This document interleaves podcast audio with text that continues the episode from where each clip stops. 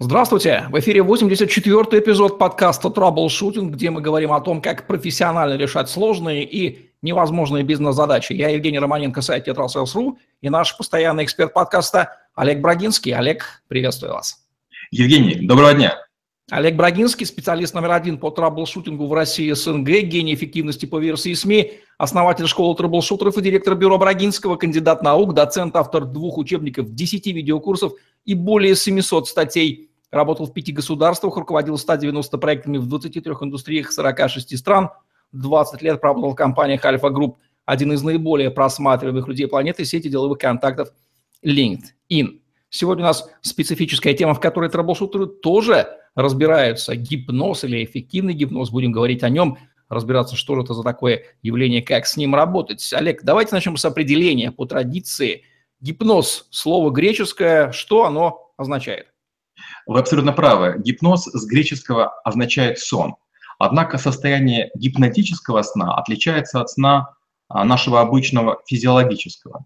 Сон гипнотический еще называют трансом он характеризуется полной или частичной блокировкой сознания, связанного с торможением реакции коры головного мозга на поступающие извне сигналы органов чувств и внутреннее устремление человека. Правда, за исключением сигналов, поступающих от гипнотизера. Вообще же у слова гипноз есть три значения. Первое – это само состояние измененное э, между бодрствованием и сновидением без снов – котором пребывает человек. Второе – это направленное воздействие гипнотизера э, с целью ввести человека в это состояние. И третье – это целевое воздействие на психику человека, пребывающего вот в таком вот э, шатком бодрствовании. Итак, гипноз – это парное занятие, как несколько известных понятных занятий, или, может быть, самогипноз? Конечно, может быть и самогипноз. Вот э, среди прочего есть аутотренинг или то, что практикуют йоги. Некоторые элементы того, что они делают, это по сути является гипноз. гипнозом. Ведь во время медитации можно и исцеляться, и постигать какие-то сложные вещи. Опять же, индусы нас удивляют иногда в медицине тем, что в ходе использования измененного сознания они придумывают какие-то, казалось бы, невероятные вещи – такие вот перевороты с подвыподвертами, которые в здравом сознании так само не придумаешь. Да, навык говорения скороговорок у трэблшутера чувствуется. Переворот с подвыподвертом – это важный навык.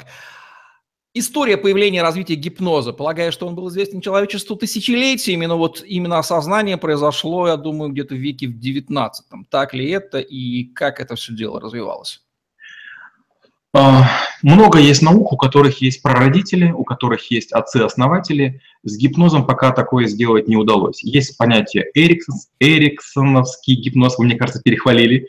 Вот. Есть другие авторы гипноза, но вообще считается, что древнейшие памятники письменности многих народов упоминают о чудотворной сущности божественного вмешательства во время сна.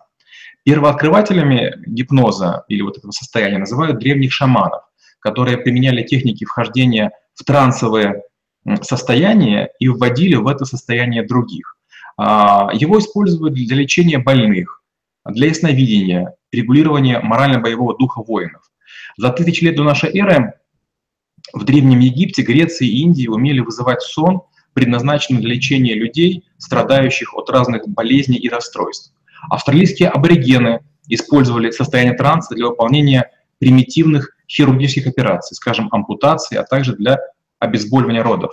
Если не ошибаюсь, в 1530 году швейцарский врач Парацельс создал теорию, согласно которой на человека можно влиять с помощью э, некого магнетического флюида.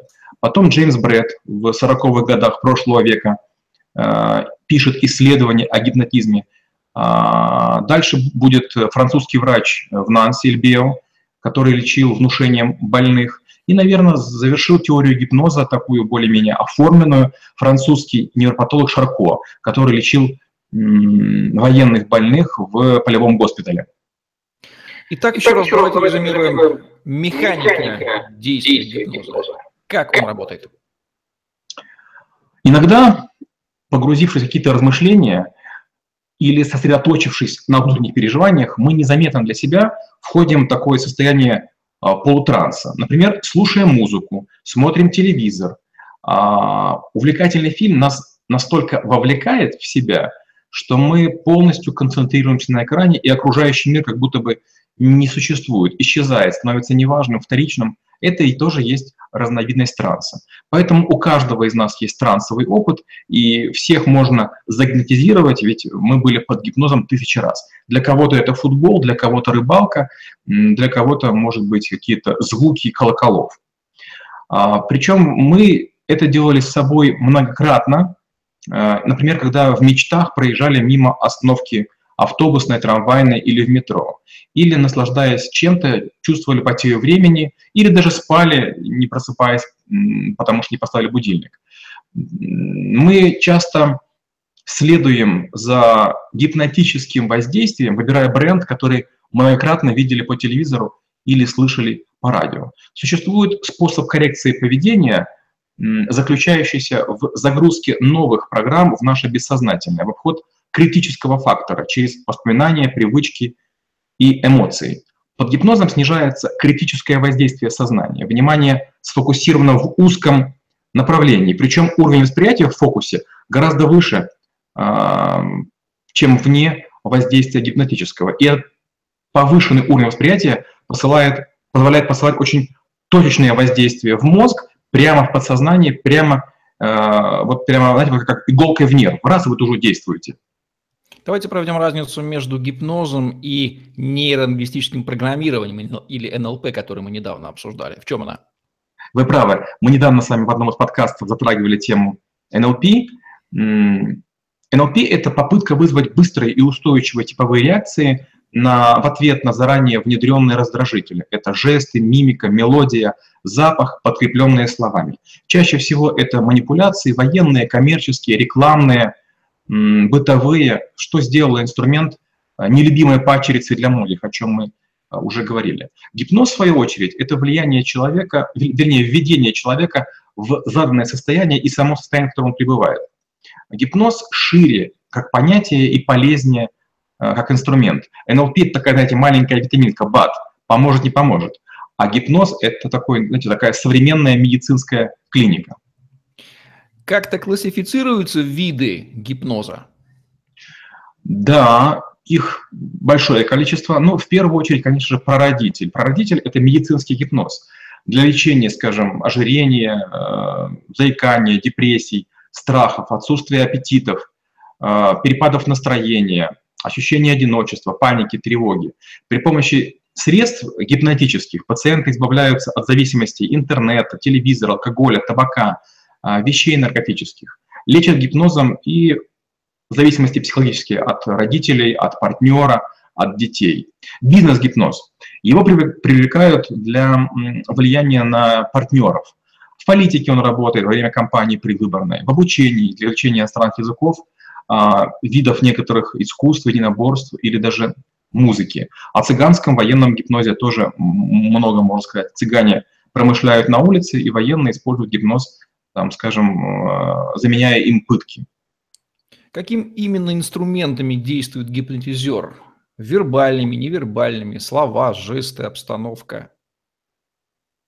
Ну, как, как работает вообще механизм внушения вот в универсальном виде? Это три, три этапа. Первое – это вызвать доверие. Не обязательно поведением, не обязательно словами, можно воздействием э, любым. Второе – это снимаем фильтр сознания, чтобы сознание как будто бы э, как штора раздвинулось. И третье – подкрепляем информацию реальными действиями, то есть создаем э, в образах желаемой картины или настроение в человеке. Часто получают первую реакцию, прикасаясь к правой руке. Вот почему на улице часто можно увидеть, как, как э, цыганка просит потенциальной жертвы погадать, именно на правой руке. С этого часто все начинается. Это самый быстрый путь к контролю над человеком. Еще древние жрецы знали, что прикосновение порождает взаимное доверие, симпатию и очарование. Иногда гадалка подходит очень близко, выходя на такую знаете, доверительную дистанцию, берет жертву чуть выше локтя и при этом тихо, но настойчиво что-то сообщает. И вот главный секрет – это умение подкрасться и подстроиться к человеку, настойчиво привлекая его внешнее и внутреннее внимание, добиваясь контакта через подражанием, незаметно копируя дыхание, позы, мимику, темп речи, о чем тоже мы с вами говорили, если не ошибаюсь, в языке тела. В уличном гипнозе мошенники часто играют не с каждым человеком, а с тем, кого хорошо продиагностировали, и они понимают, что человек откликнется. То есть мошенники выбирают тех людей, которые, во-первых, опасаются гипноза, а во-вторых, легко внушаемы. Как мужчины и женщины в общении между собой используют осознанно либо неосознанно гипноз? Отличный вопрос. Ну, скажем так, Мужчины а, из-за того, что менее социальные существа, каждый из них выдумывает свои способы влияния на женщин, хотя, конечно же, многие тайком подсчитывают в мужских журналах недальновидные советы, которые, видимо, пишут сами мужчины, не спрашивая своих женщин. Э, женщины э, передают тайные знания, есть много библиотек, много закрытых групп, где обсуждаются мужчины. Это называется часто не гипнозом, а, скажем, шармом, чарами, методиками воздействия, отваживания, а, гадания и так далее. Да, женщины в этом более искусны, и они э, умеют э, работать на многих уровнях. Мужчины, как правило, работают на уровне слов, а, поступков или подарков. У женщин арсенал больше. Это и запах, это и какое-то оголение, или, наоборот, демонстрация чего-то, и подкармливание, и там, поглаживание, все что угодно. Язык тела имеет отношение к гипнозу? Да, безусловно. А, язык тела может использоваться для диагностики, попал ли человек в поле вашего влияния, очарования и шарма. Если первая подстройка не удалась, и человек не, не принял желаемой позы, если он убегает от ваших поз, те, которые вы для него подстраиваете, если вы видите, вы видите что у него при вашем воздействии не меняется а, лицо, зрачки, не, нет желания у него потереть ладони, которые обычно проявляют повышенную потливость при попытке гипноза, значит, язык тела вам сигнализирует, что, видимо, этот орешек вам или не по зубам, или он находится под воздействием более сильного человека, чем вы. Кто хорошо поддается гипнозу, а кто плохо? Этот вопрос имеет два аспекта. Он касается одновременно гипнотизируемого и гипнотизера. Ну, скажем честно, не выявлена корреляция между восприимчивостью к гипнозу э, и физической или психологической конструкцией, экстравертами и интровертами, характером, расой, полом и социальным положением. Но, что точно известно, гипнозу более предрасположены подростки и взрослые, страдающие анурезом и астмой. Поддаются гипнозу солдаты, низшие позиции силовых структур, люди, доверяющие другим, и люди, которые устали, особенно путешественники, после того, как они а, немного голодали, немного перетрудились, они тоже поддаются. Недавно ученые из Стэнфорда обнаружили, что люди, восприимчивые к гипнозу, легче принимают решения и имеют лучшую концентрацию внимания. То есть потенциально люди с синдромом отличника или перфекциониста, они поддаются лучше. А вот устойчивые к гипнозу способны к объективным оценкам и привередливых привычках. То есть, видимо, бухгалтеров и аудиторов, наверное, тяжелее гипнотизировать. А Олег Брагинский поддается гипнозу? У меня были, были моменты, когда я думал, что я, а, умею, и, б, я умею защищаться. Но я, по-моему, рассказывал в одном из наших подкастов, как-то меня повели к специальной цыганке, которая меня просто разделала по доях. Я делал все, что она хотела. Хотя там другие штатные гипнотизеры пытались, у них не получилось. То есть, видимо, все-таки есть э, люди, которые имеют чуть больше, чем другие, и перед ними устоять тяжело. Хотя, опять же, я от нее получил дорогую платную консультацию, многочасовую. Ну, посмотрим, если будет э, последствия, после которых меня загипнотизируют, она обещала доучить и вернуть деньги. Говорили ли вам, что вы гипнотизируете, Олег, в том числе и с экрана монитора? С экрана монитора, э, да, мне такое несколько раз писали, но я это воспринимаю все-таки как, как шутки.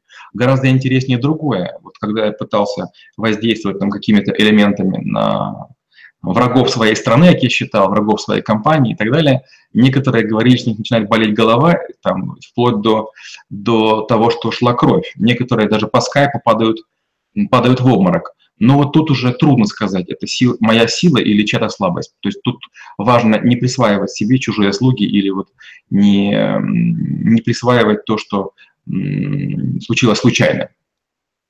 В каких позитивных и в каких негативных целях может применяться столь мощное оружие, как гипноз? Гипноз э, всегда применяется кем-то в некоторых целях. И есть такая фраза «цель оправдывает средства». То есть, скорее всего, человек, который применяет гипноз или которого заставили гипноз применить, по отношению к кому-то, он наверняка убежден в том, что делает плохо. Я, конечно же, встречал разных негодяев в жизни, но вот среди гипнотизеров их было немного. Другое дело, что я знаю пару людей, которые умеют вызывать инсульты и инфаркты, в том числе по телефону. Вот это, конечно, страшные люди. Есть там доля гипноза, не знаю. Они крайне молчаливы, замкнуты и, и закрыты. По каким характерным маркерам в поведении, в вербалике, может быть, по тону голоса или по частоте речи можно достаточно легко распознать, что в отношении вас идет попытка применения гипноза? Пусть даже не профессиональная, но вот она идет. Вот вы правильно сделали, Евгений, замечание, непрофессиональную. Если профессионал вас настолько мягко и деликатно ведут в состояние транса, что вы этого не заметите. Особенно, если вам человек этот подспудно нравится. Или вам про него рассказать что-нибудь такое, что вы заранее будете идти на него с открытым ртом. Только вы открываете сознание, услышать некие чудеса, как тут же они случаются. Этим, кстати, и оправдываются массовые истерии на тренингах некоторых э, специалистов, которые там, среди прочего, используют там, и звуковые, и другие виды воздействия совсем не гипнотического свойства, но из-за того, что люди их не слышат, им кажется, что на них воздействует всего лишь голос. Ну, какие примеры я бы сказал? Будут накатывать сонливость, возникает эм, слабость в теле. Знаете, такая приятная, как будто бы вы долго мерзли, а потом легли в теплую ванну начнется дежавю. Вы можете видеть эти флешбеки, как будто вы будете чувствовать, как будто бы это уже было, как будто бы вы это переживаете. А, может беспричинно улучшиться или ухудшиться настроение. Точно повышается потливость. Вот потные ладошки, под подмышками, по спине может начать течь. Прекращается моргание и сглатывание слюны. Начинаются э, ритмичные, знаете, такие мелкомоторные какие-то вот движения. Вы начинаете как немножко суетиться. Это может быть покачивание стопой, раскачивание головой или мотание пальцами. Можно ли защититься от чужого деструктивного гипнотического влияния? Не только можно, а обязательно нужно. Другой вопрос, получится ли. Лучший способ избежать такого влияния – это распознать его на ранней стадии и удалиться. Или удалиться ментально, мысленно, или вообще уйти в другую комнату. Потому что, как правило, гипнотизеры э, экономят свои силы. То есть сначала к вам будут простые способы применяться, там все жестче и жестче и жестче. Только в том случае, если вы серьезный противник, вас сразу атакует, вас накроет и уже ничего сделать не, не сможете. Противостоять грамотному гипнотизеру без подготовки ну, почти невозможно. Как его распознать? Ну, во-первых, э, такой человек примет вашу позу, станет дышать в ритме дыхания, вот как все пишет Алан Пиз и так далее. Говорить гипнотизеру будет на вдохе. Вот что интересно, мы обычно говорим, когда другие вдыхают, а гипнотизер как будто бы с нами как будто бы дышит. А, кстати, вот э, когда беременных учат правильно дышать, им тоже там некоторые вещи заказывают НЛПшные и используют минимальный гипноз. А, гипнотизер будет имитировать нашу речь, почему внутреннюю речь. Общение с этим человеком будет доставлять удовольствие. Один из моих любимых приемов – это постоянно задавать себе вопросы. Вот такие вопросы – это «А точно я здесь нужен?» или «Я могу уйти?» «А я продвигаюсь к своей цели?»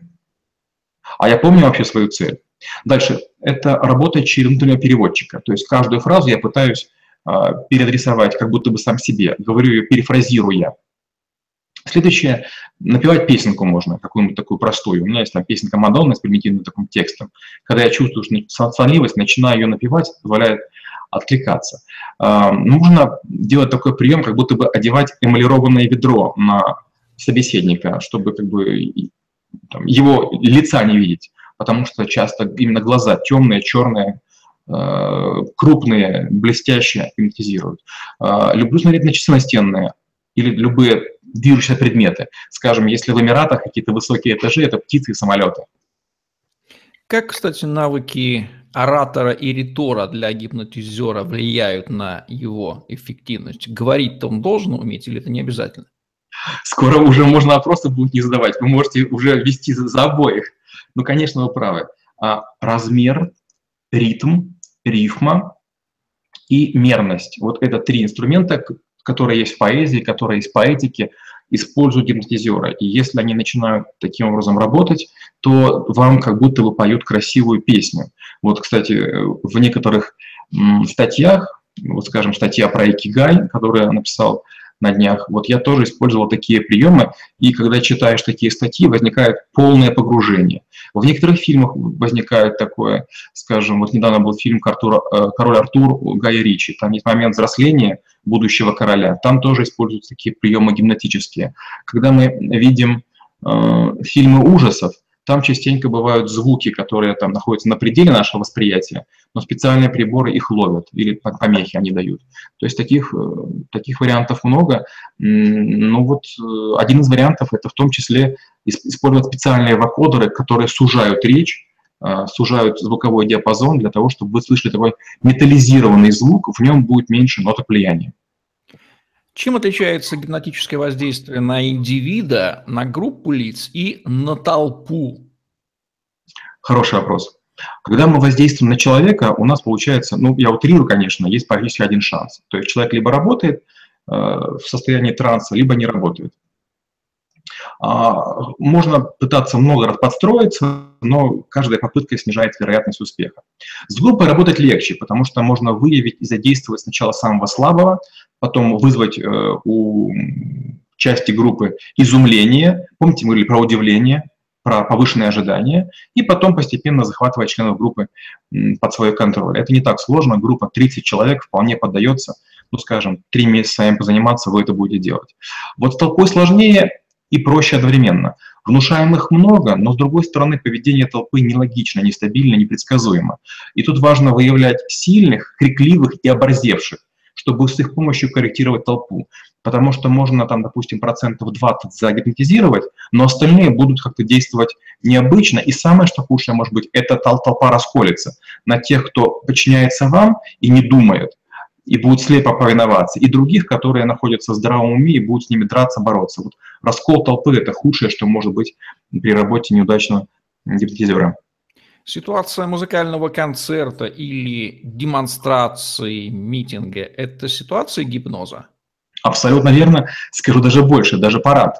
А, опять же, а, такой очень простой прием. А, в некоторых электрокарах а, есть имитация звука двигателя – нам рассказывают для того, чтобы дети и животные могли уклониться от э, движущихся э, транспортных средств. Но среди прочего, обратите внимание, как женщины реагируют на звук мотора дорогой машины. Спроси ее, это Бугатти Верона или Lamborghini Diablo, не ответит, но скажет «хорошая машина». Да, этот рокот двигателя ассоциируется у них с мощностью, с чем-то мужским. Интересно было бы узнать их мнение непосредственно. Особенности национального гипноза. Какие нации хорошо гипнотизируют, либо хорошо гипнотизируются? В общем, какие различия вы наблюдали в ваших путешествиях?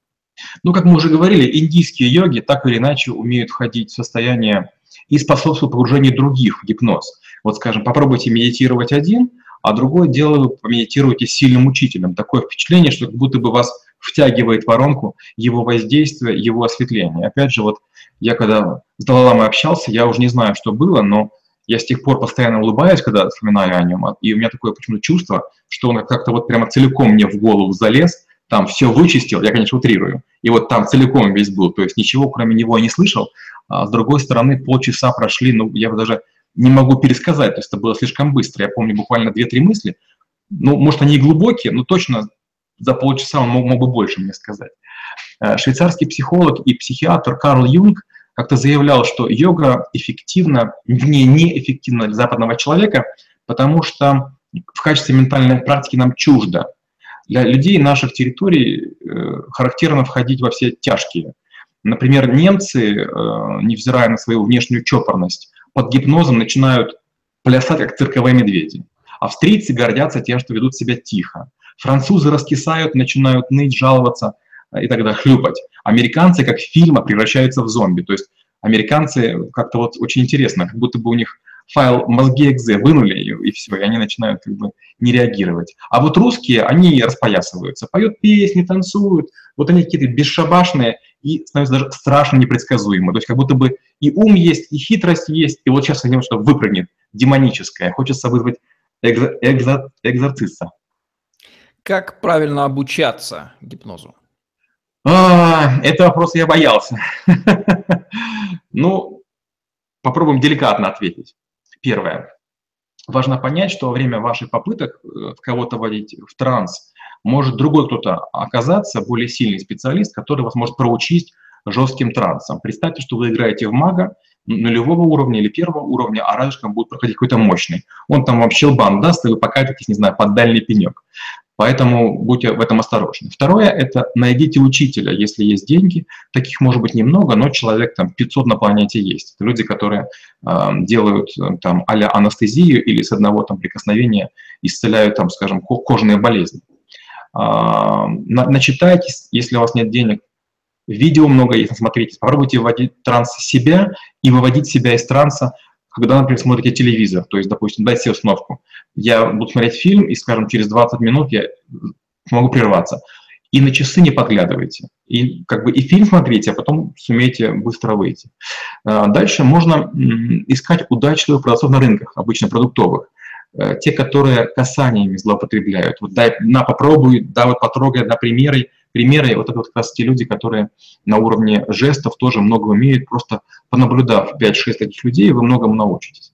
Следующее – это не приступайте к попыткам влияния на других, пока знания не устаканятся, иначе вас здорово расстроит неудача. То есть не 4 книги, не 5 надо прочесть, а 20, иначе вы будете алхимиком, которому не удалось добыть золото, там, не знаю, из свинца. Ну и последняя важная штука – это надо вести здоровый и чистый образ жизни важно отказаться от химических продуктов, стимулирующих, ограничить время, проводимое в кругу незнакомых людей.